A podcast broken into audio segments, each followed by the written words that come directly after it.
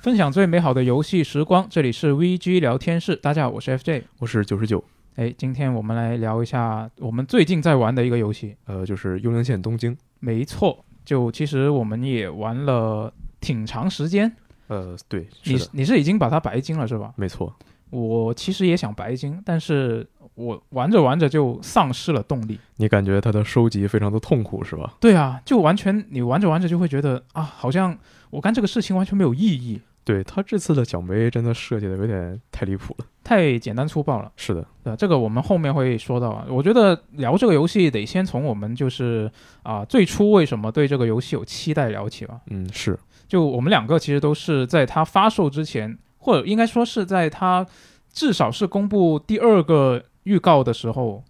我就已经是开始很期待了。你是从从什么时候开始期待的？我是从第一个就它刚刚公布放了第一个 CG 的时候，我其实就已经很期待了。第一个就已经期待了。对，当时吸引你的点是什么？当时就觉得三上真司做的东西嘛，就当时也不知道这游戏其实并不是三上真司自己做的， 对对对，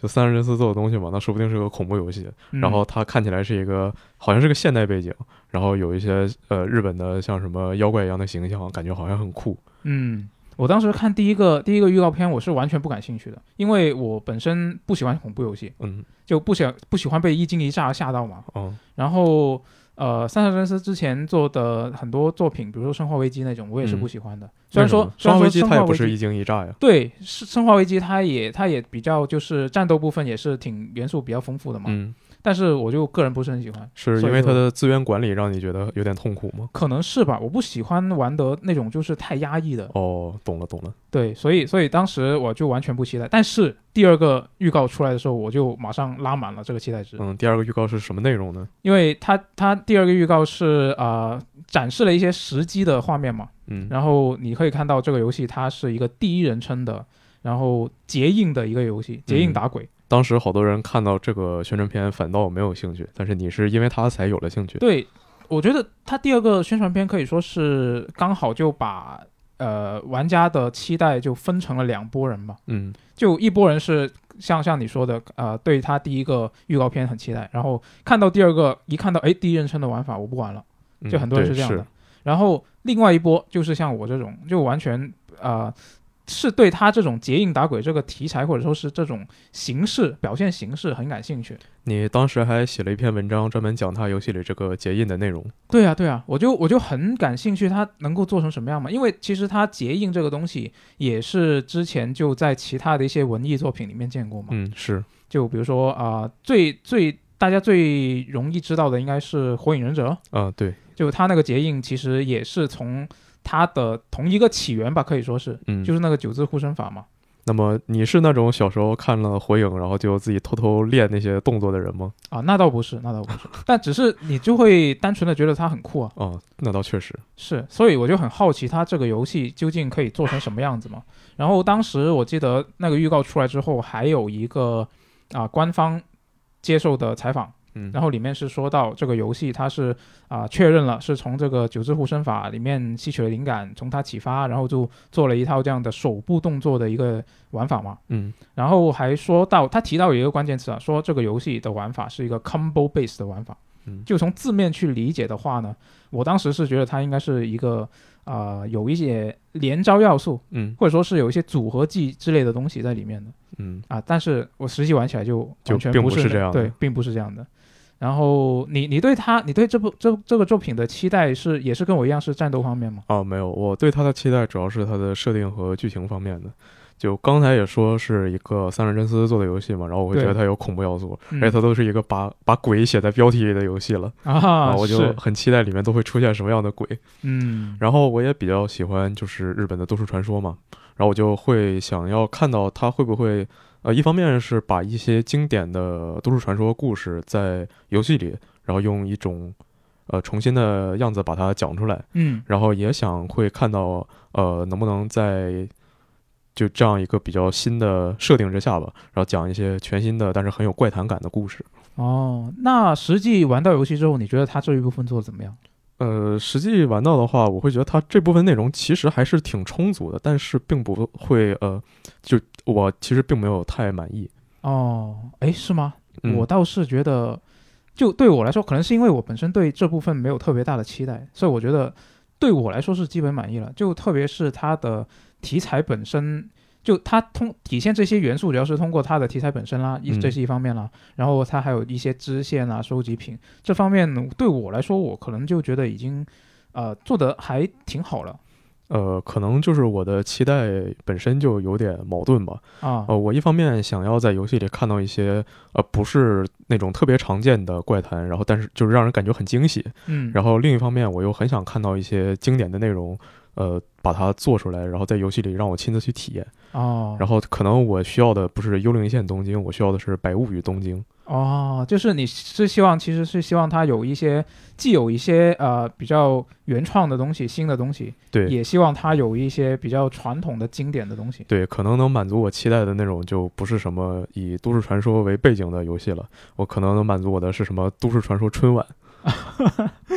啊、那那我们就先来聊你比较关心的这个都市传说的部分的哎元素好吧。的就我自己个人觉得比较满意的是它的那些支线任务，虽然说其实严格来说吧，它的玩法方面我觉得是比较一般的。对它的玩法就是很经典的，说有人告诉你这有个什么东西，你去调查，然后出来一群怪，你把它打掉。对，就是不呃，基本上就呃调查以及战斗，或者是两样都有。对，就很很传统的玩法方面，但是故事本身，我个人是比较喜欢的。比如说，呃，我举个例子吧，它里面有一个支线是一个经营者，他是就是因为他的游戏背景是东京的人全部都被一阵迷雾，然后变成了幽灵嘛，啊、对，变成了灵体嘛，是，然后呃肉体就消失了，然后呢，你就会在城市里面找到各种各样的灵体。那然后这些支线人物其实也是有大部分都是这些呃在外面漂泊的这些游魂对来给你下的一个啊、呃任务。对，可能是要你要完成他们的一些期待，他们才能好好去成佛。对对对，那所以其中一个支线呢，就是有一个公司的经营者，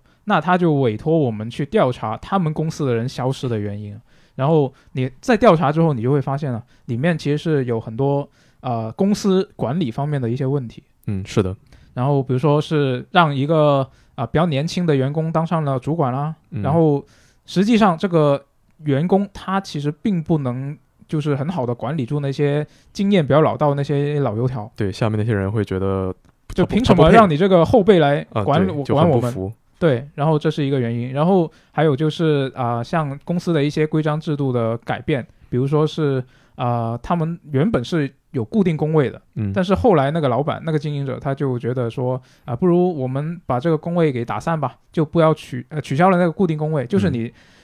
啊、喜欢坐哪里办公都可以，嗯，就这种形式。然后呢，就导致了那些下面的员工就开始拉帮结派。对关系比较好的人，那肯定就都聚在一起。对，是的。然后他又他又把那个呃设立了一个不加班日，是的，就但日是日本其实加班也很严重嘛，嗯就很对多公司，那他就设立了一个不加班日，就觉得说啊，这个是不是对员工比较好啊？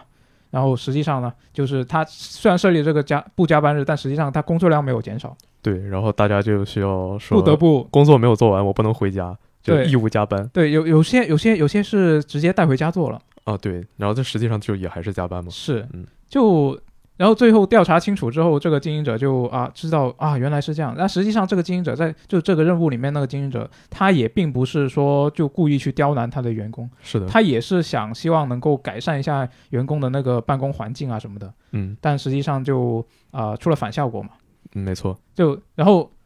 我当时我玩到这里的时候，我就觉得啊，这这是鬼故事吗？就非常的写实啊，就觉得啊，那你为什么还会对他就感到满意呢？就我就觉得他通过鬼故事来体现这些东西，我觉得还挺好的呀。就一切讲鬼的故事，实际上还是在讲人，对吧？呃是是是，嗯就就这种元素，我是个人是比较喜欢的。然后还有就是里面的一个收集品吧，就是那个 KK 的调查资料。嗯，实际上这个游戏里面那个 KK 就是相当于是一个怎么说呢，灵灵界侦探。呃，没错，就他游游戏里的背景，他是一个专门去调查这些灵异事件的一个这么一个角色。是的。那他在游戏里是附身在主人公的身上嘛？然后，呃，也帮助主人公获得了这些他本来就有的奇怪能力。呃是的，那那游戏里就可以搜集到一些他以前调查过的一些案件，就基本上是一个文档，但是我读着还挺有意思的。就有一种就真的是在读那种怪谈节目的呃怪谈怪谈故事的那种感觉了。哦，是这样吗？我我可能会觉得它这里就虽然故事一个个读起来都还很有有趣，然后也是一些比呃还算是怪谈的东西啊，但是嗯，可能我更期待看到的还是那些比较阴郁恐怖的内容，然后会觉得 K K 的调查资料啊看起来就有有点太日常了吧？不够不够阴间是吗？啊，对， 啊，那我我觉得我满意你不满意的一个原因，可能是因为你本身就是看的比较多都市传说的人，嗯可能本来就是一个恐怖爱好者，对。然后我本身就是不太喜欢那种恐怖的，然后这种可能接触的比较少。哎，那你对那些游戏中就是恐怖要素可能会比较重的支线，你是怎么看的呢？啊，比如呢？比如说在医院里，然后有人他说在他在呃有个病人他在临死前说总能看到有奇怪女人的身影，啊啊，有嗯印象，有印象。是，的。之后他呃在他死掉之后，他的呃眼角膜被捐献给了其他人，对然。后获得他眼角膜的人说也看到了可怕的女人。嗯，嗯，你对这种呃支线任务感觉怎么样呢？我觉得这个不恐怖啊，哦就、对我觉得不恐怖啊，就是他把整个事情怎么说呢，就说摊开说的很清楚了。我就觉得不恐怖了，我觉得恐怖的是那种就不知道怎么回事，然后突然突然跳出来吓你一跳那种，嗯，那种算惊吓，它不算恐怖呀。就不是就是有一种它是你不知道怎么回事嘛，就是不把事情说清楚的那种恐怖，哦，懂了。就那种那种我觉得就比较不喜欢。那这种其实他都说清楚了整个故事来龙去脉的话，我觉得就还好。哦，哎，那你觉得这个游戏的它的主线故事怎么样？就是在都市传说元素这方面的呈现方面。嗯，在主线故事方面，它和都市传说可能基本就没有什么关系了。啊、这样吗？是的，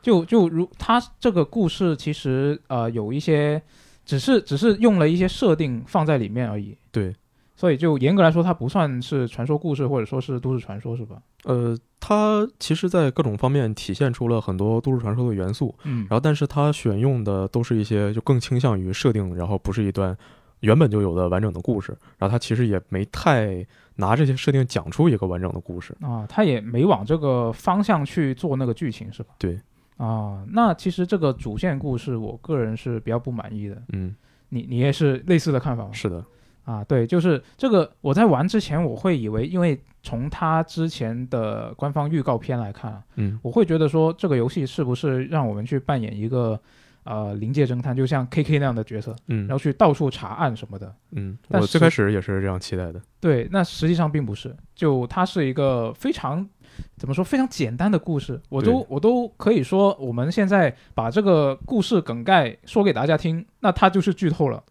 就如果你比较介意这个的话，嗯，你把他的故事梗概看完，你就已经是被剧透了，是以这么说是的，真的是非常简单。但你换个角度想，你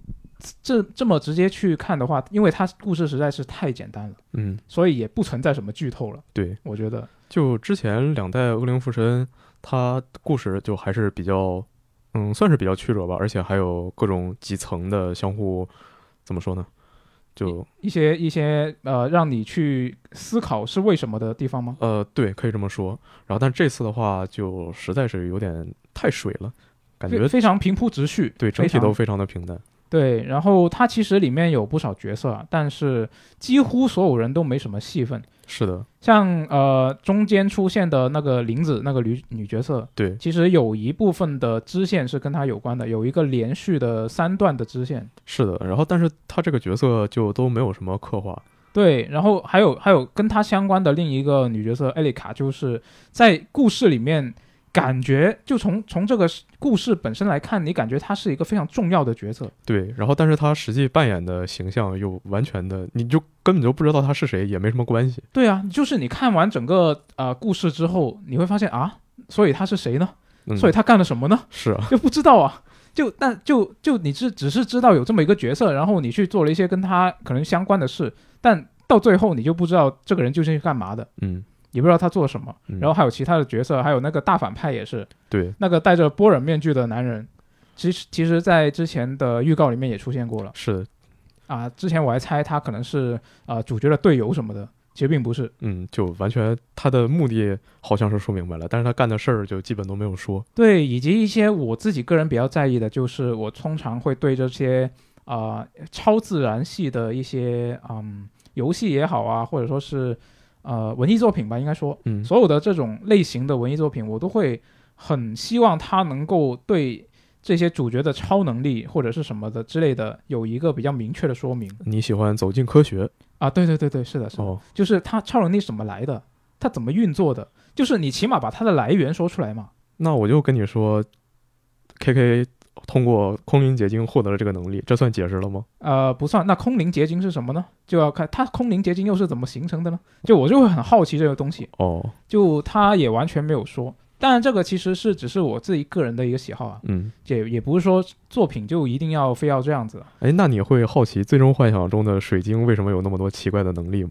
啊，会啊，会啊。就就比如说，比如说，呃，因为我玩的《最终幻想》不多嘛，嗯我比较印象深刻的是《最终幻想七》，嗯然后它其实也有说啊，就是你这个魔光是什么？嗯，魔魔晃，魔晃还是魔光？魔谎，魔晃，魔晃是什么？其实它也有说嘛，嗯就寻寻回于这个星球的力量嘛，嗯，就那其这样实这种解释就这种可以程度是就吗可以，对，这种程度就哦可以。但就这个游戏，它就完全没说。哦，就他的超能力是怎么来的，是什么鬼？就我本来会以为他是真的是，因为其实官方在之前的采访里面也已经确认了嘛，他这个战斗的玩法就是受那个九之护身法启发嘛。嗯，我以为他就是真的会把那个直接搬过来说，我们这个就是九之护身法，哦，我也以为他会这么做。那其实并不是。是的，当然，这个可能会涉及到一些什么宗教方面的一些需要避讳的考量，也说不定。嗯，这应该不至于吧？那不知道，不知道，就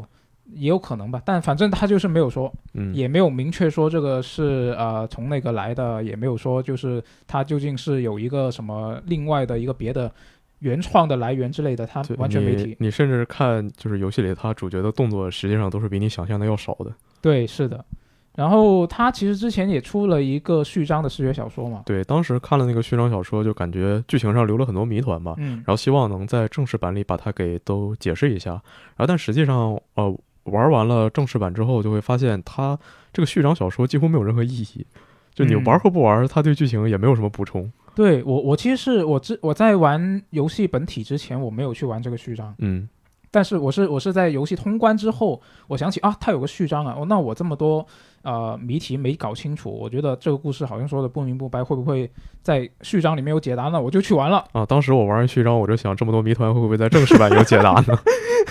结果都没有啊是的，互当谜语人。嗯哎，那反正现在这个主线故事就真的，如果你是一位比较期待能够在这个游戏里面获得一个比较好的看故事的体验，那我觉得你就还是不要买这个游戏了，对。就真的这个而且我看评论区就有不少人是想看这个游戏的剧情是怎么讲的，啊。就是对大家还是放低期待吧。对，然后我当时打完主线之后，我就其实我会觉得说，是不是这个故事还没完，是不是还有内容？因为这个游戏有很多收集元素嘛，是的，那我就在想，我是不是得把全收集做了，它才会有一些，因为这也不是没有先例嘛。对，你看，你看蝙蝠侠、阿克姆骑士，是的他就要把所有谜语人的 全部都做了，你才能看到那看到个最真真结真局正的结局。嗯，对我，我我就在想，这个游戏是不是也是这样的？而且这个游戏你从它奖杯列表看，它有个奖杯就是要求你全收集之后再通关一次。对，我就觉得是不是在暗示我，然后我就我就去做了，但是我最后是做了一半，因为你做的比我快嘛。对我作为一个熟练的罐头玩家，当时我记得好像是，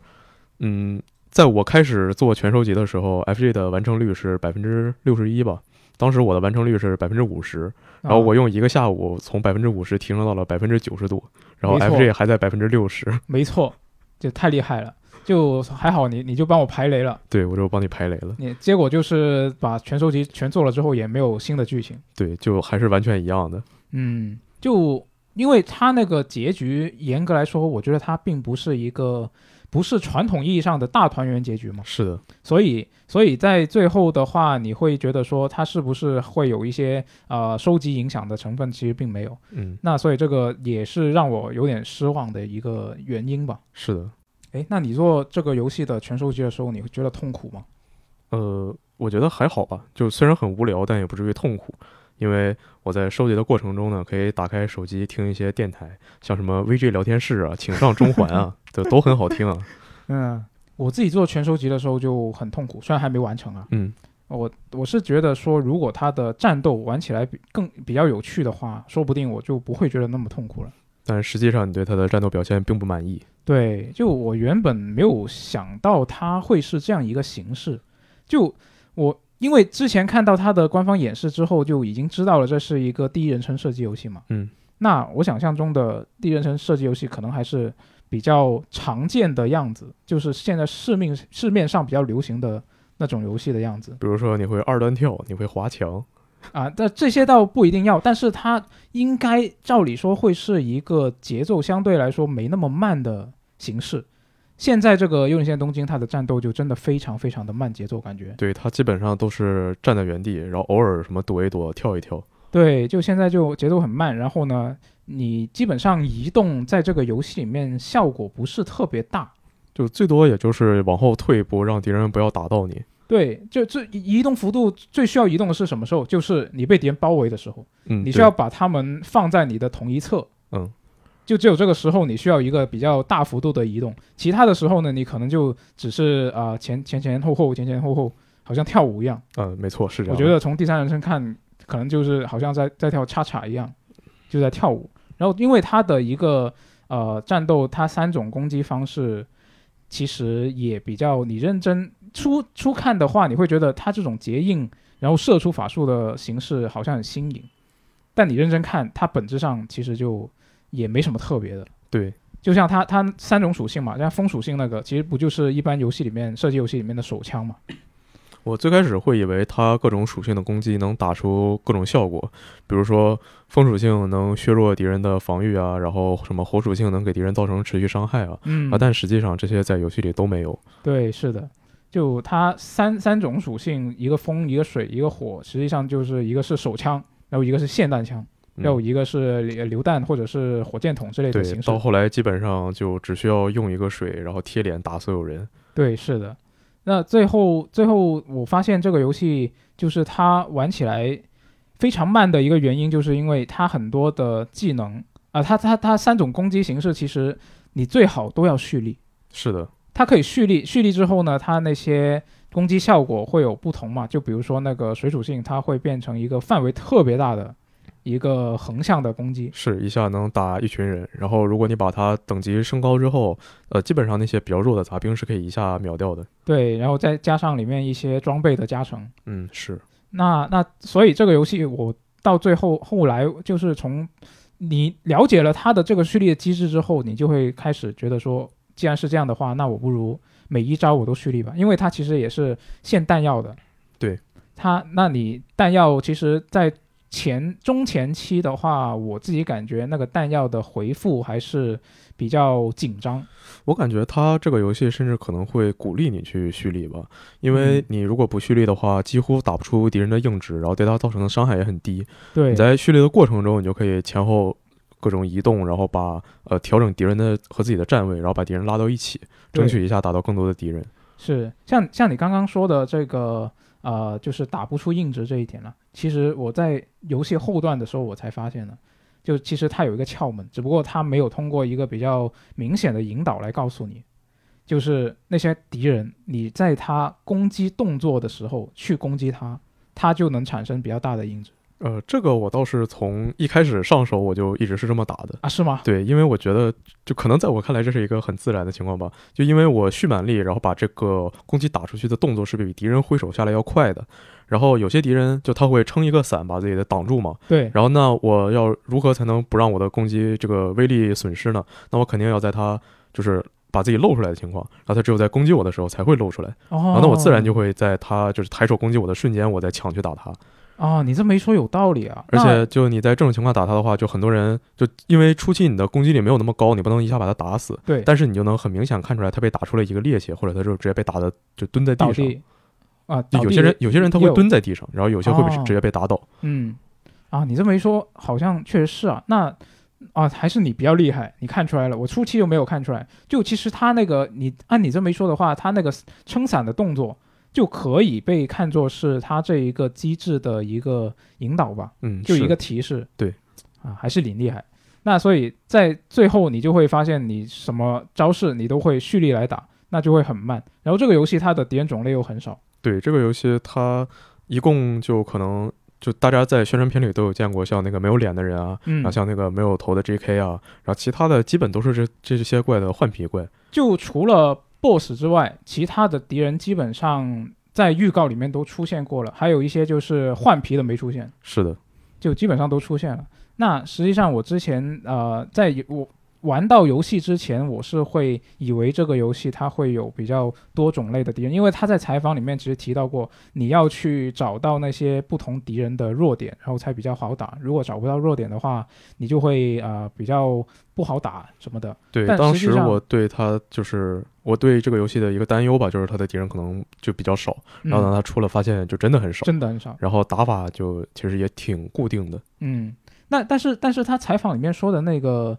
敌人的弱点，我也没没怎么看出他有什么特别明显的弱点，你有发现吗？呃，这个我是真的也没有发现，我哦一般都是会就打让打敌人，他会露出他那个核心嘛，嗯我一般会瞄着他那个核心打，然后其他时候有时候有可能会瞄着头打。哦，就就这个说说起这个头也有一个很很迷的地方，就是那些无头 JK，无他头还有还他还有爆头的机制吗？无头 J.K. 我后来试了一下，啊用弓箭射他那个就空荡荡的领口，然啊后哦是可以把他一下秒杀的。那啊可能那就是就是他的头还是放在一个就比较固定的位置，只不过就他没有那个头，你要打的稍微再哎低用一点。不是，但是用弓的话，因为弓伤害比较高嘛，我记得是直接可以秒的呀，打身体也。你有试过打比哦较对靠下的位置吗？确实，因为 J.K. 他他他他血他量比较较脆少，，对你正常射身体也是可以秒杀。对那那可能他真的没有头。 那我不知道，就很很迷。哎，你这么一说，我就想起来，游戏里不是有一个晴天娃娃型的敌人嘛？嗯，是的，就我我在中后期基本上是最怕这个敌人了。我也是。就在通关了之后，我在做全收集的时候，有一个收集品在一个房顶，啊我过去之后，旁边刷出三只晴天娃娃，然后那个房顶就很小， 然后我嗯又不想下去躲，再回来捡，就在那个地方站桩跟他们硬打。他们三个一人放了五个火球，直接当场把我 biu 死了。苏活在身后看说：“你都通关了，你居然还会被打死吗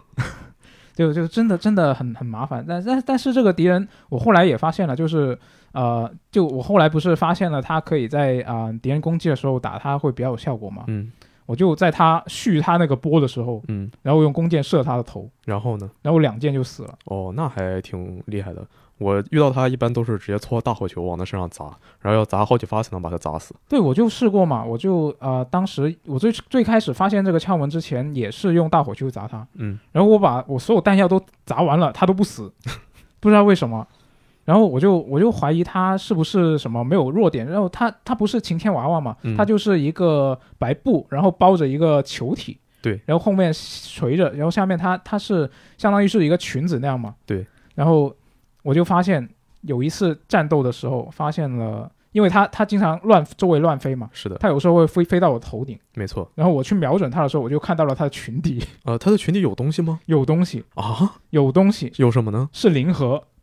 哦，居然是这样吗？对。然后我就当时我就在想啊，难道这个怪的攻略方式是要走到他的下面，然后瞄准他的零和直接打吗？好色哦！好色哦哦，但是我之前是，就是因为我我比较喜欢潜行嘛，啊！对，然后我会就尝试各种怪要如何能潜行杀死。嗯然后因为晴天娃娃它其实它飘的比较高，然后你对是没办法直接杀死它的。但是我就摸到了它的下面，然后我抬头偷窥 了一下，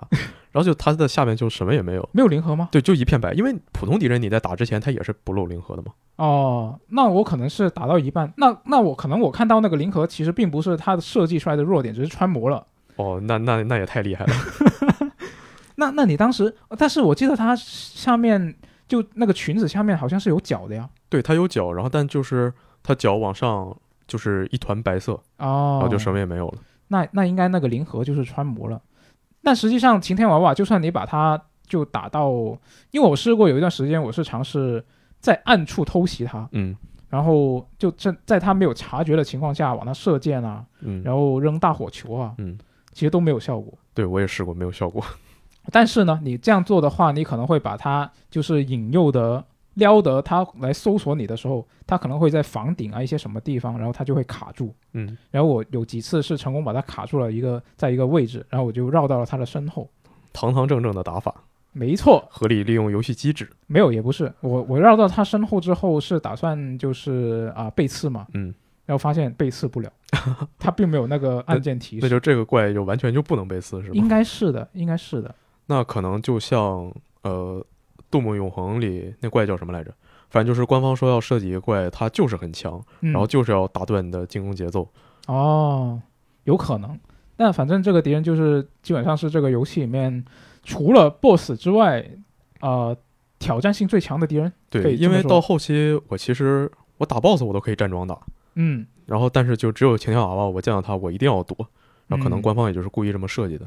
哎，你打你打 BOSS 也站桩吗？因为 BOSS 其实有挺多攻击是需要你强制要你去跳跃啊、移动啊什么的呃，有一些偷鸡的打法，啊，是吗？对，因为 BOSS 比如说那个啊，这里就不说是谁了，因为可能嗯会剧透。对但就有一个 BOSS，他的体型特别大，然后但是他本身是不会移动的，啊然，后你就可以站在他身下，他的一切攻击都打不到你，然然后你就站在他身下往他身上狂搜火球。哦原来如此。然后我记得有一个有一个 BOSS，他是跟我们一样是可以用这三种属性的攻击嘛，嗯，对，然后那个我打的时候就被迫要到处走位，因为他用那个风属性的时候会有一定跟踪效果嘛。是的，那你站在原地的话，就基本上必中了。嗯，那个就他中了我就弹嘛，中了我哦弹还能给我回弹药。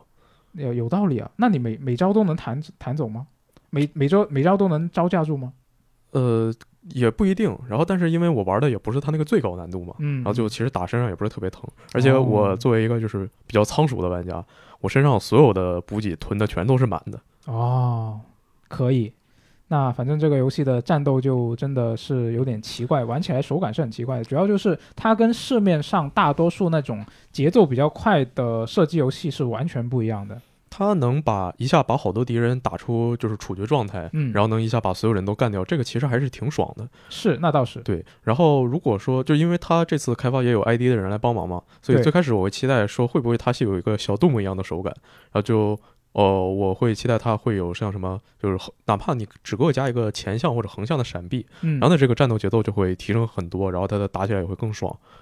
然后，但是实际上就游戏里并没有嘛。对，其实它游戏里不是有一个机制，所以可以拉着那个天狗嘛，嗯，是然的，后就往天上呃飞或者是什么的。嗯，它那个机制，我最初看到的时候，我会以为说它会在应用在战斗里面，就可能可能我这个想法，如果它实现出来，可能就是真的是杜姆那样了，就最新一作嗯《杜姆永恒那》那样，不是它也不是也有一个钩爪嘛？是的，然后我以为它是可以用利用那个来拉拉着飞上天，然后从天空发动攻击什么的，呃，其实你也可以，如果你手快的话是可以的。很难吧？对，很难。就因为因为他他那个拉天狗的动作，虽然说他一开始只是在一个指定的地点有天狗的地点，你可以才可以拉，然后后面你可以学到一个技能，可以随时召唤天狗嘛，嗯，是但实际上你要随时召唤也没有那么的随时，对它的判定其实有点奇怪的。它的判定其实就很窄，它有一些你必须是一些明确可以落脚的一个平台，它才会显示给你，是的，而且太远了它又不行，它的对距离没有那么远，有的时候你不正对着那个平台也不行。对，就非常的奇妙。我曾经呃想要用这种方式尝试跟晴天娃娃周旋，然后三个晴天娃娃追了我两条街，它它会追那么远吗？对，它会一直追着我。啊？就如果说就是你哦，你没有走出他的视线是吧？对，不走出视线他会一直追。然后因为就是哦我在到处上蹿下跳，然后总挂到房顶嘛，想跟他打。然后就有时候他可能都已经快丢失仇恨了，然后我又打他一下，然哦后，他就一直。追着我。哎，你这么一说，我突然想到这个游戏有一个找乐子的玩法，就因为其实其他的敌人我试了一下，就是嗯就算你呃不走出他的视线，但是你拉得足够远的话，他还是会脱离仇恨，还是会脱战的。对，他会一点点往回退，然后就回头了。嗯，那晴天娃娃既然他会追那么远的话，是不是可以尝试把全程的晴天娃娃拉在一起？那图什么呢？那不就很壮观吗？那倒也是，那不就很有趣吗？呃，是的，是那一那想想还是挺乐的。对啊，就但可只以要你过程中不要被他给打死。对啊，就可以整个整活视频什么的，要考虑一下。然后面对一些就比较强的敌人的时候，就因为他这个战斗也就不是那么的有趣嘛。对，然后到后后来，我甚至会懒得跟他们打，我直接扔两张麻痹符，然后上他背后就背刺他。 就是所有、有怪只要能被我定住，我都能把它掏死。啊，游戏里能定住的怪还是很多的。对，基本上都能定住。嗯，有有什么是不能定住的？我一下子就想不起来。天上飞的那些就是不能的，呃，打下来之后可以吧？打下来是可以的，但是就像那个就像小阿飘一样的那个怪，嗯，然后还有就晴天娃娃，他们就根本就打不下来的嘛。哦，阿阿飘是哪个？哦，阿飘我知道，我知道了啊，对，是的，那个打不下来，嗯，但是那个但那也个很那个很弱，那个对你是蓄满了风，四下打上，它直接就死了。是的，然后它这个游戏里你是可以用触摸板来切换各种法术攻击，然后也可以切换出什么道具啊、武器之类，就在它们之间切换攻击。对，呃，然后当然你也可以选择用轮盘啊，或者用十字剑来切换。但实际上这个触摸板它感觉上就很酷嘛，嗯就，你一滑，然后就马上流畅的切到下一个攻击。你如果切别的的话，它会中间有个什么慢放、啊、卡顿什么的啊。但就这个东西就不是在游戏里就不是那么实用。对他，我觉得应该是那个触摸板的灵敏度的问题，应该是有它可能感觉不是很精确，操作起来。对，特别是游戏里不是还有那个结印的机制嘛，嗯，就是是嗯、呃就相当于其实就是一个 QTE。对，然后你去对一些恶灵，然后做一个很酷的啊、呃手势，然后你在手柄上做相应的一个动作，你可以选择用在触摸板上面画那个他要做的那个手势。然后也可以用右摇杆来画。对，那实际上体验起来就是你用触摸板的话会很不精确，你经对常会失败。经常会断或者经常会错。对，那所以最后还是会用回摇杆。嗯，那这个触摸板的应用，其实我个人会觉得说有点唏嘘，就因为毕竟你这个触摸板是 PS 4的时候开始有的，然后以前其实是刚出的时候还有很多游戏会针对这个功能去做一些适配。对，我记得当时有很多游戏，呃，按下触摸板左边和按下右边，它打开的界面是不一样的。对然，后当时我还特别喜欢这个设计。是，其实我到现在我也很喜欢，就因为其实它要做的话呢，你其实完全可以做成是，啊、按左边是一个键，按右边是一个键，然后上滑、下滑、左滑、右滑各是四个键，就就就可以映射四个操作。嗯，那我觉得这个功能本身，就如果你能实现得好的话，你能就是呃用的那个比较操作起来够精确的话，那我觉得这个功能是一个很酷的东西。是而且你也可以给你这个手柄本身，你按键就不多嘛，你就可以给它赋予更多的一些元素嘛。快进到 PS 六的手柄可以选择外接一个像 VU 那样的 Pad。那那所以这个东西其实说到底还是因为呃很多厂商，比如说很多的第三方厂商，我做这个游戏，我我不是只是给你 PlayStation 的呀，对，是吧？那我为了你去做这个东西，那对我的开发是不是会增加很多的一些不必要的麻烦？那我登录其他平台的时候，我又要考虑这个按键究竟是要放到哪里去？对，有可能有这样的考量吧。对，所以就越来越多厂商就把这个触摸板就当顶多就当做是一个大号的按键就完事了。是的，那所以这一次欧林幽灵线东京，它并不是一个完全由 PlayStation 完全独占的游戏，它还有 PC 版嘛，起码。是的，那它也在这个方面去做了一些呃加入这些设计，我自己个人是觉得说比较唏嘘的。嗯，没错。就我是会希望说，如果有更多厂商是愿意做这个就好了，但实际上就应该是不会。嗯，嗯，那接下来我们来聊一下这个游戏它的世界的探索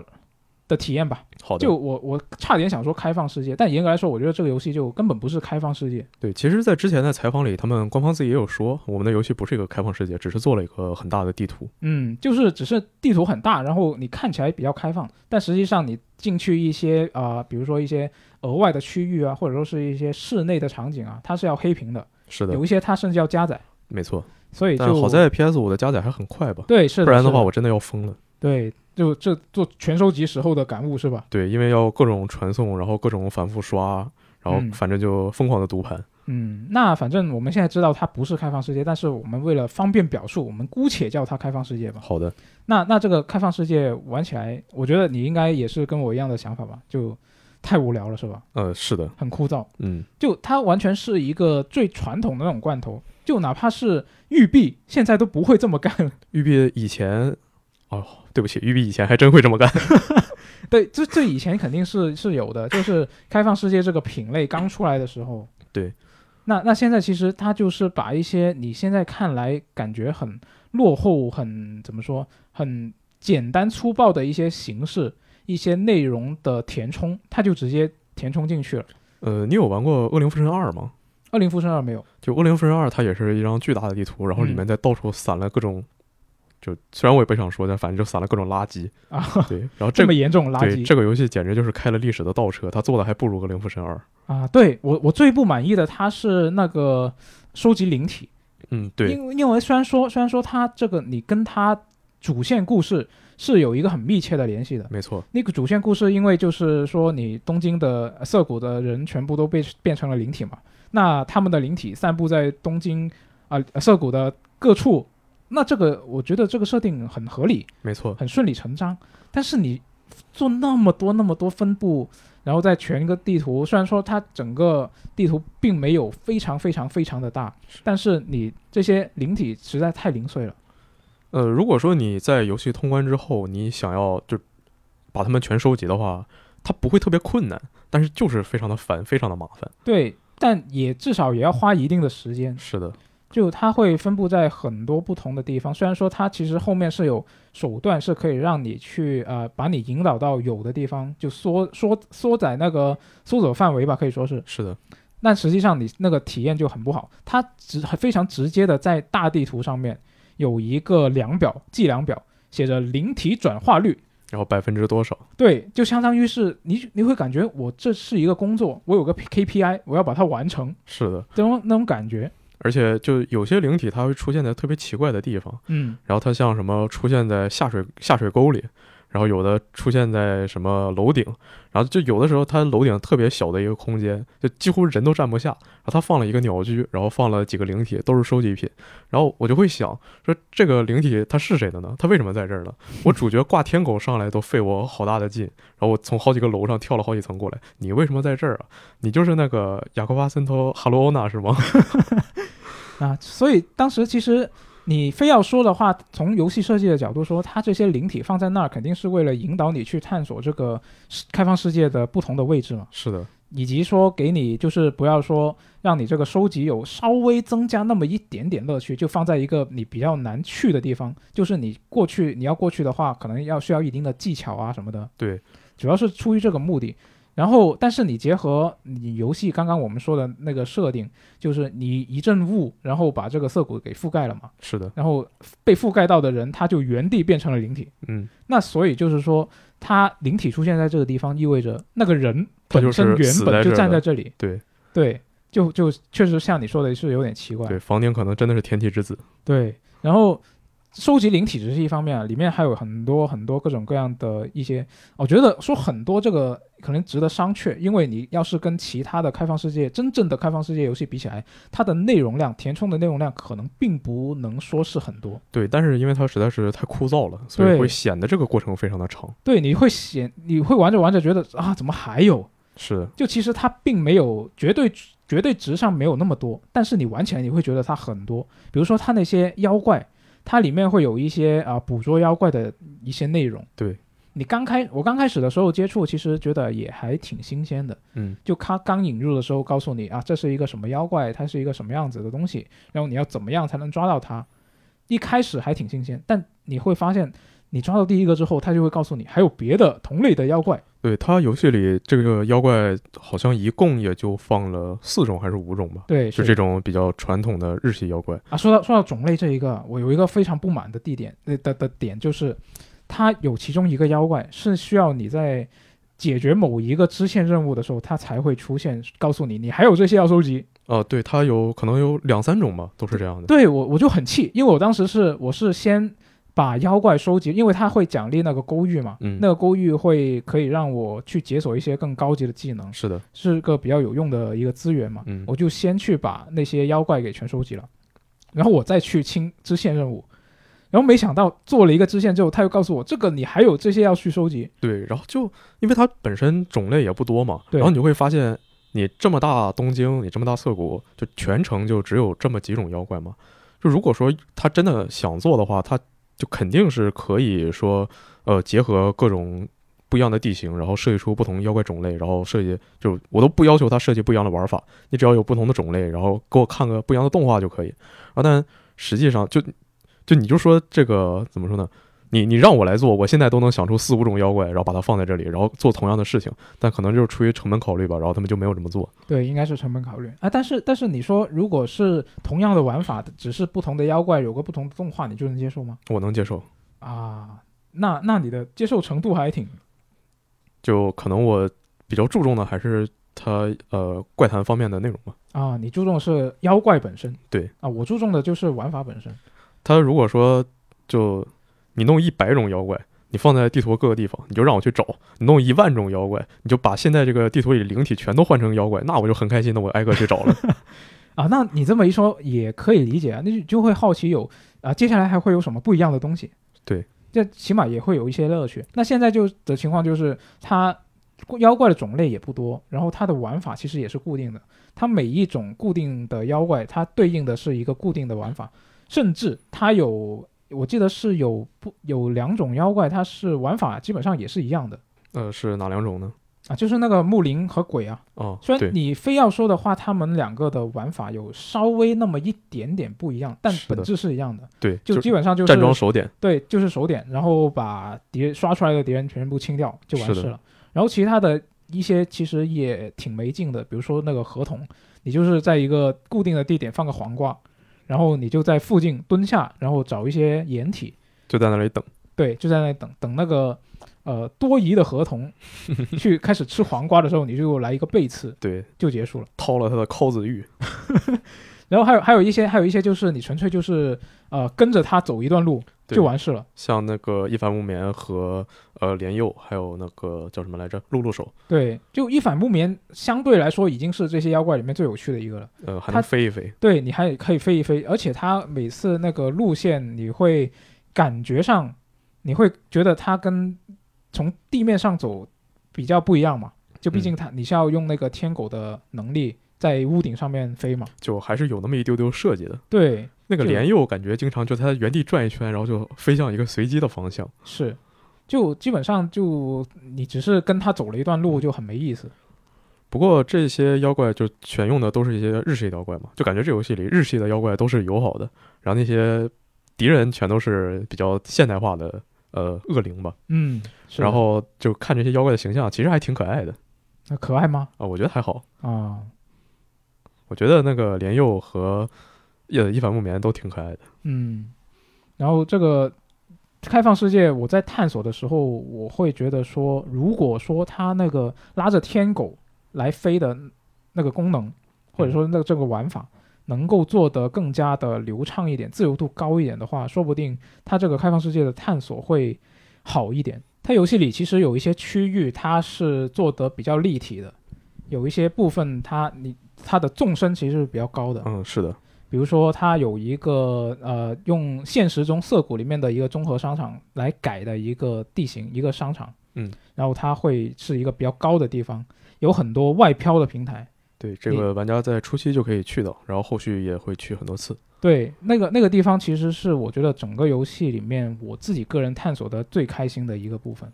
那那你在探索游戏中地下区域的时候，会觉得开心吗？地下区域一般，地下区域因为它没有那么的复杂，看起来哦，就那个商场，因为其实它就跟现实的商场一样，就很复杂嘛，看起来是的，构造，就你在里面走很容易迷路什么的。有一个都市传说啊，一个真正存在的都市传啊说，是吗是什对，么就是商场为什么要造的这么复杂呢？嗯就是为了让客人找不到出去的路，这样他们会在里面多逛，可能就会多买东西。啊这个很现实啊。就就当时当时在游戏里面，因为其实很早期就进入了这就去了那个商场嘛，嗯，我是呃记，得是第二章就已经去了。可好像是，对，那很早去的时候就已经去了，然后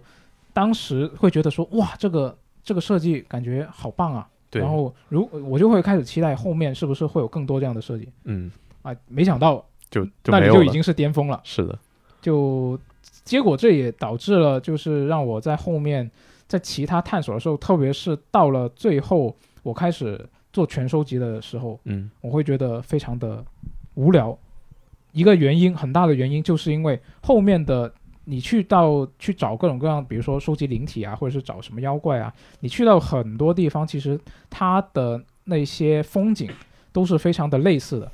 特别是在那些居民居民区的地方。嗯，对，所有楼看起来长得都差不多。对，那些居民区很多，比如说它要不就是那种多层公寓，然后就四四方方的，是全的都是一样的。然后要不然就是那种啊、呃独栋，独栋就是那种有斜着那种屋顶对，的，跳一下就能扒上它的房顶，对，就那种基本上有很大片的区域，你就是啊、举举目望去就是一样的建筑，也它也不不能说完全一样吧，就是很类似的风景。是的，到了那部分的时候，你就会忍不住跟游戏初期你所见到的那个非常复杂的商场对比，嗯，然后你就会觉得有很大的落差。对，因为就是游戏中，其实我最开始也会觉得说，这么一个现代化都市，那肯定有很多就比如呃现代化的高楼让我去爬吧，是就满足一个在《刺客信条》里做不到的遗憾啊，对，啊。但是实际上就就真的没有多少，嗯，那唯一能做的可能就是从我刚刚说的那个商场，因为它是一个应该是地图里面你能去到的最高的一个地方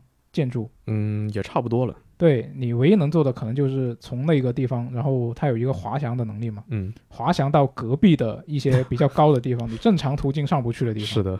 这这可能就是啊、呃这些什么现代都市大楼探索的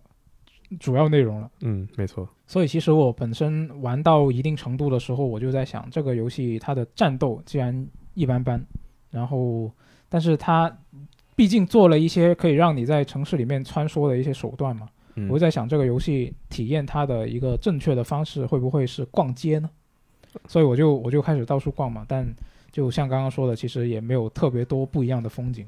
哦，是这样吗？其实我倒还挺喜欢把它当成一个旅游模拟器来玩的啊，是吗？啊。其实好像我玩任何开放世界游戏，我都会把它玩成一个旅游模拟器。啊，你是拍照模式爱好者对我之前，我我之前在 PS 上把数据导到 PS 五的时候，然后发现我的截图有十几个 G。这么厉害然后在这次幽灵线里面呢，呃，首首先我要说的一点，就既然提到拍照模式，就是这个游戏的拍照模式其实做的不是那么的理想。嗯你第一人称的话，是你呃，基本上好像就完全不能调整像什么焦距啊，然后还有是你镜头的机位啊，都都是不能调的。然后如果你切成这个第三人称的话，它能调的东西也非常有限。不过，嗯，画面本身看着还不错，然后就呃各种逛一逛、拍拍照，就感觉也还挺好的。然后我就呃和 FG 不一样，他喜欢在各种楼上跑跑跳跳，然后我就喜欢在沿着大街正常的那么走。然后就也不用冲刺，就慢慢的走，一边走一边感受，就是，呃，游戏里经常会下雨嘛，嗯然后那个雨滴打在主角身上的时候，然后 PS 五那个手柄也会有轻微的震感，然后就觉得特别开心。啊，对对对，那个手柄的震动反馈，其实我觉得做的最好的就是这个雨滴的那种嗯触感，是的，而且而且说到这个雨，你没有留意到，下雨的时候你要是抬头看，你会发现那个雨一点一点的那个雨，你会看到，如果你抬头看那个角度去看的话，那个雨滴它好像是一个雨字，哦，是这样吗？好像是因为这个游戏里面它的那些粒子特效其实都是字嘛，嗯，都对是汉字嘛，嗯，那其实那个雨看起来好像也是，但是我不是很确定啊，我因为因为它的呃，就看起来不是那么清晰嘛，毕竟它动得太快了。那我过会儿打开游戏，我要看嗯一你看。可以看一下，不过如果它真的是的话，那这还有点奇怪，那这个雨是怎么来的呢？有点 酷。嗯，是的，嗯，然后就在逛街的过程中，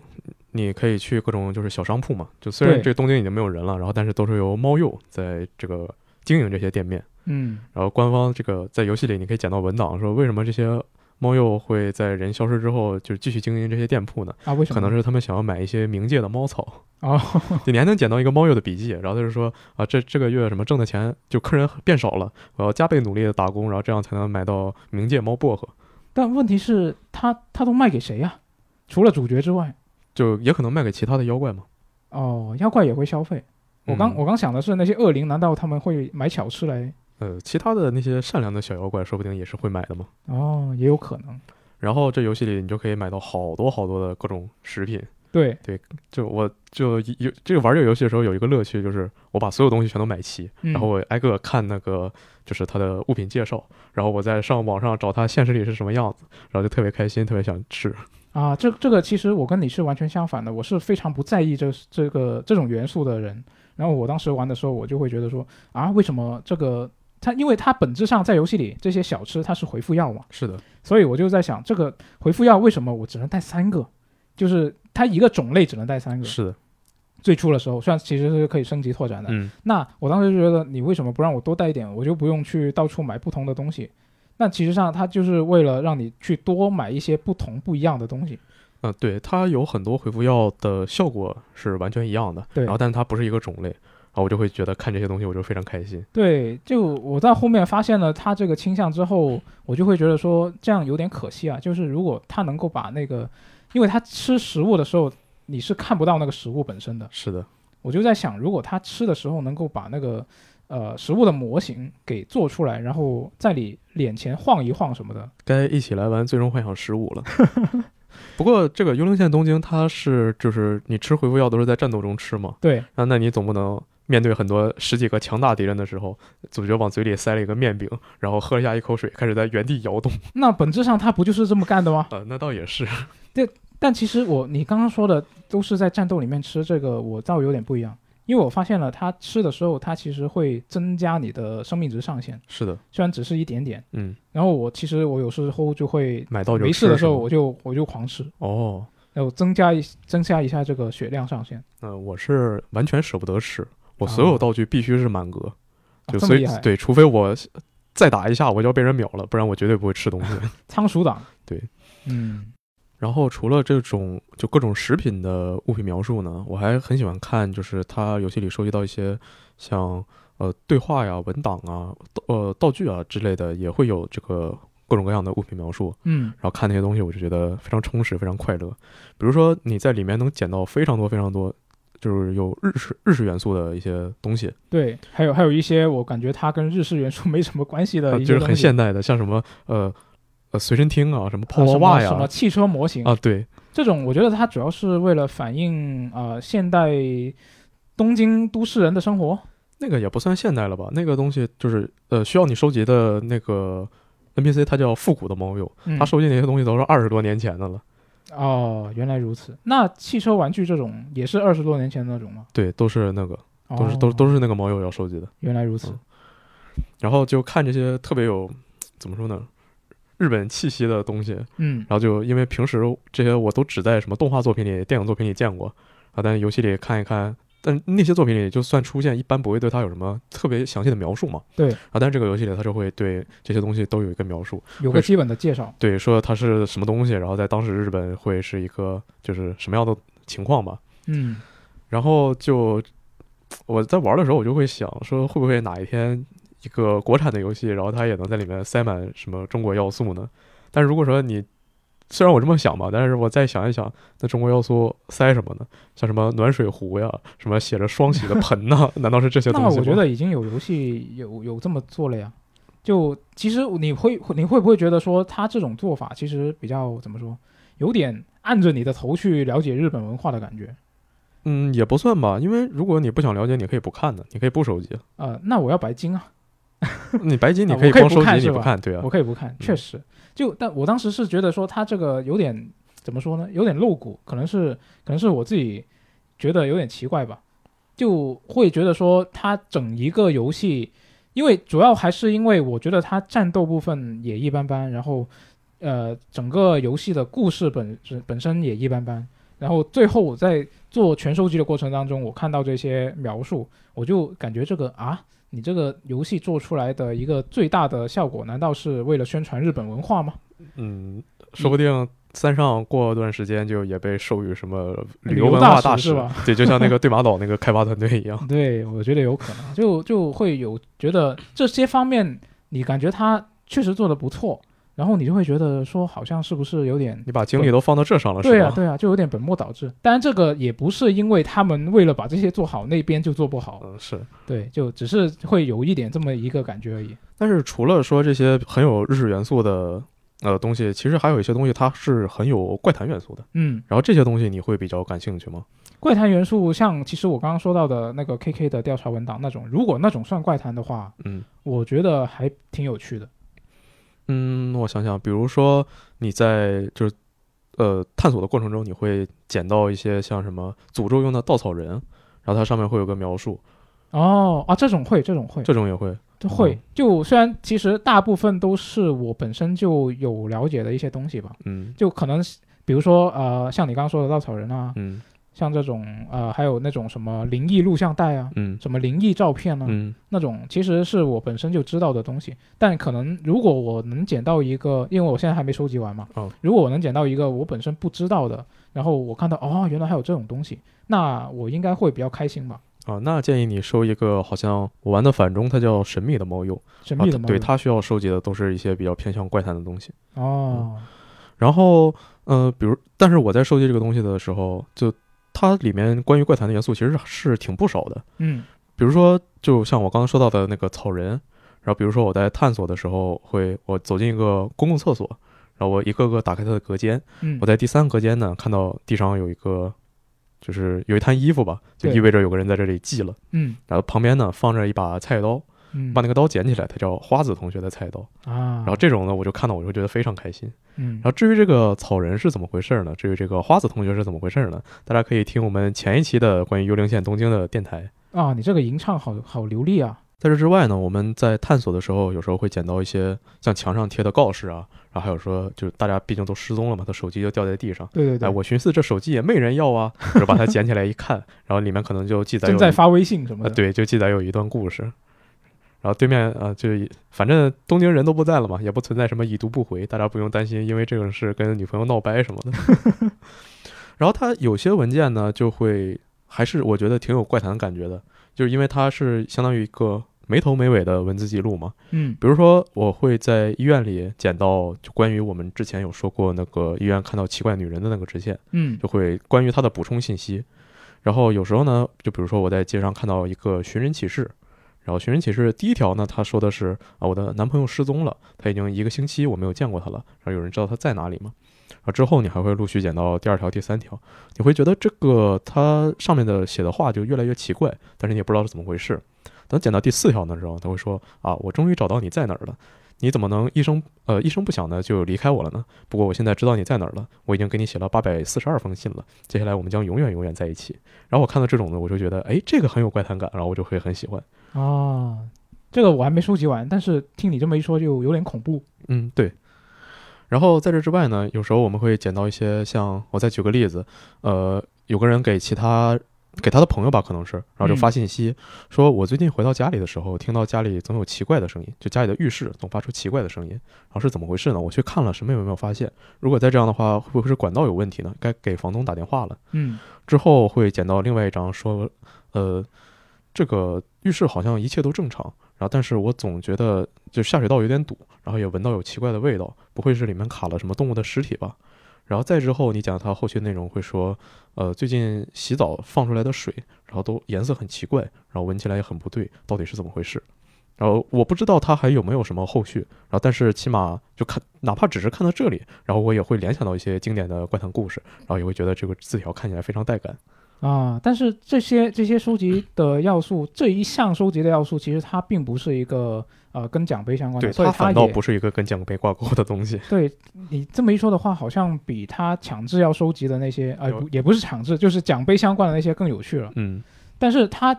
就这种这种东西，其实我也捡到过一些嘛。嗯，实际上他在游戏里面就不是很明显，你可能得走得很近才对能发你现。走到你走到它上面，然后你扫描都不一定能扫描出来。对，它也它也有一些特别小，比如说像手机那种，对真是是很小一个点。手机那个互动图标都比它手机的建模要大。对，真的，相比这种就是比较没头没尾，然后但是看起来很带感呢，然后。就是当然，这个游戏它毕竟选了这样一个主题，它很多的支线任务就也会说，呃，体现一些都市怪谈的元素。嗯然后比如说，嗯、像我之前在神社旁边，我刚开了一个神社，然后我去旁边的森林里的探索，我走着走着呢，听见前面就有就是当当当敲东西的声音，然后我就会想这是什么呢？啊，但其实就在我这么想的时候，我心里会大概有一个联想，就是联想到我之前看过的一些怪谈。然后我往前走，我就会看到有一个男人说他被人诅咒了，然后有一个女人一直在这个树林里，然后就是盯小人，嗯然后我走过去一看呢，就有一个人，他穿着白色的衣服呀、啊头顶上顶着铁箍，顶着蜡烛，然后在就确实是在那敲就是敲敲人。然后这和我预想的就完全对上了。嗯然后到这种时候，我就会觉得特别的爽。啊，你就觉得猜对了那种感觉。对，一方面是猜对了，然后一方面是能看到这种经典的传说在游戏里的表现。嗯然后就像我们在就是游戏发售之前的那期电台有说过关于呃如约战，就去了站台，然后被传送到了奇怪的地，呃，坐地铁被传送到奇怪地方。是对，然后在实际上做到这个支线的时候，然后我也会觉得就是特别有满足感。啊，呃，在这之外呢，游戏中有一个就繁体叫《诅咒的琴弦》这样的一个支线，嗯是有人说最近听见有一家，就他明明家里已经没有人了，但是会传出钢琴的声音。最开始听着还很正常，然后到后来这个琴琴声越来越扭曲，变得非常的可怕，然后需要主角去调查。嗯那这个时候主角进去他，呃详细内容我就不说了啊，但他也是和呃非常有名的几个呃日本的，你可以算他是学校怪谈，你说他普通怪谈也行，反正就是和一些经典的怪谈是有联系的。嗯然后看到他在游戏里呈现出来，然后我就觉得呃很开心。嗯，那但比较遗憾的呢，就是也就仅仅限于此了。游戏中大部分的支线，它不会有这么明确的对于呃都市怪谈的暗示，它会有相关的要素，然后但它呃一方面是它本身的故事写的也比较普通，一方面就是它玩法，就像我们之前有说过那一套，你走过去，你调查一下，然后出来一群人，你把他们打掉，对，就比较没意思。第二步就是全全互动，就对找找可以互动的点都互动一遍，哪里亮了点哪里，是的，要不然就是打敌人，要不然嗯就是两个都有。然后这么总体来说的话，其实这个支线就让我觉得会比较缺乏惊喜。嗯呃，当然，这是回头来看，我会觉得它比较缺乏惊喜。但在探索的过程中呢，我还是时刻都很期待我接下来会遇到什么呢？嗯，但是我会觉得说，它这种支线任务，因为当时它的表现形式是你开一个鸟鸟居，就相当于是啊、开放世界那种爬塔开图的形式嘛。是的，你开了图之后，你这片区域里面的支线全部都给你标出来了。对，我会觉得说，像它这种比较有神秘感的支线的话，它可能不标出来会比较好。就是你在正常走路的时候，它通过一些比如说是呃视觉上的，或者说是听觉上的一些效果，呃，比如说那边有个声音，有人在喊你什么的，嗯，然后把你引过去，然后你再接，发现这里有个支线可以接，这种形式可能会效果更好一点。嗯，这种形式确实会更有代入感，然后玩起来也会更怎么说呢？就是就做做做出做出来效果更好吧。嗯，然后，但是我倒反倒期望它还是能把它明确的标出来，因为这个游戏，你毕竟它其他支线做成那个样子，很多人就看了其他支线，可能就不会那么有继续探索的欲望了。如果说就让这些为了让它和氛围更契合，然后把它设计成隐藏不那么容易呃发现的样子，然后我觉得可能很多人就不会看到，就更可惜了。嗯，也有可能。那这个其实也涉及到它整个开放世界的设计嘛，嗯，是就的，是是那种比较传统的，就是把内容填充进去就完事了，还是像啊、像旷野之心那种可以通过一些不同的元素把你引导过去的？嗯那很显然，本作可能就更倾向于前者了啊，我觉得大部分游戏可能都还是这样的。啊。那倒是，那倒是。嗯，那以上就是我们玩了这个《幽灵线：东京》之后给大家做的一些分享啊。那总体来说，其实我觉得本作对我来说是，呃，比我预期要低了那么一点吧。就我个人是相对来说偏失望的。那你、嗯你你是偏失望还是怎么样呢？呃，这款游戏它确实没能满足我的预期，但最起码我玩的还是很开心的。哦，那你可能体验会比我好一点。那当然，这个游戏实际上体验怎么样是因人而异嘛。嗯你应该也有不同的玩家会有一些不同的看法，是的，啊因为我也看到说，比如说我刚刚不是说这个战斗它慢节奏玩起来很怪嘛。那其实也我看到有一些说法，就是说本作它的战斗其实是比较像动姆的一六那一作，二嗯零一六那一作，是的，那实际上它是据说有听说的呀，道听途说啊，嗯说是因为其实开发团队它也是受到了 ID Software 的那边的一些支援嘛，没错，在战斗这方面，然后他们据说是故意把这个战斗做成这种慢节奏的形式的。嗯，虽然可能很多玩家会觉得这个形式不太好接受吧，对，是的，那这个就可能。不同的玩家的看法可能会有一些不一样，比如说你如果是一个玩了很多做动物的玩家，再来玩这一个游戏，然后你把它的难度调高，说不定会有一些不一样的感觉。因为我们两个人其实都只玩了它的那个普通难度，是吧？是的，对，所以如果去体验一下它的最高难度，我我也打算之后开个新档来试一下，会有什么不一样的感觉。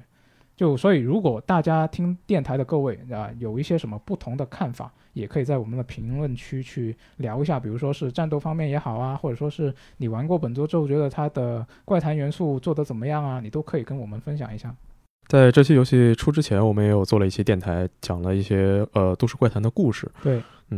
然后接下来，反正这个游戏我们已经玩过了嘛，目前我还在看说，就毕竟这个游戏它选的一些内容，呃，不太适合完全的把它就是找到它的原本可能对应什么故事把它讲出来。嗯，然后我在还在思考这个形式要怎么做，比如说可能会选一些有关的设定，然后讲一些比较知名的怪谈故事，然后也不知道大家有没有兴趣听。虽然我啊看评论让九十九大师来一个火力全开的鬼故事环节。啊， 虽然看评论区很多人说想要听这个新的鬼故事节目，嗯，但评论区还有人说想要听我做 ASMR 节目呢。那那这你都做啊？那他那行，我们又扩展业务了是吧？ A 哎 A S M R 我们可能缺少设备，要有有金主大佬可以给我们支援一下哎，的话，好，那就行做一个是哎吧？真真有人支持，那我做啊、都可以做，都 可以啊做。可以啊，大大家大家都听到了，对，然后如果说大家有什么，嗯，就比较在游戏中比较关心，觉得说还算不错的故事，然后也可以在这评论一下，然后我看看能不能呃把它讲一些相关的内容。嗯嗯，好，那我们这一期节目就到这里了，那我们就下一期节目再见，拜拜。拜拜。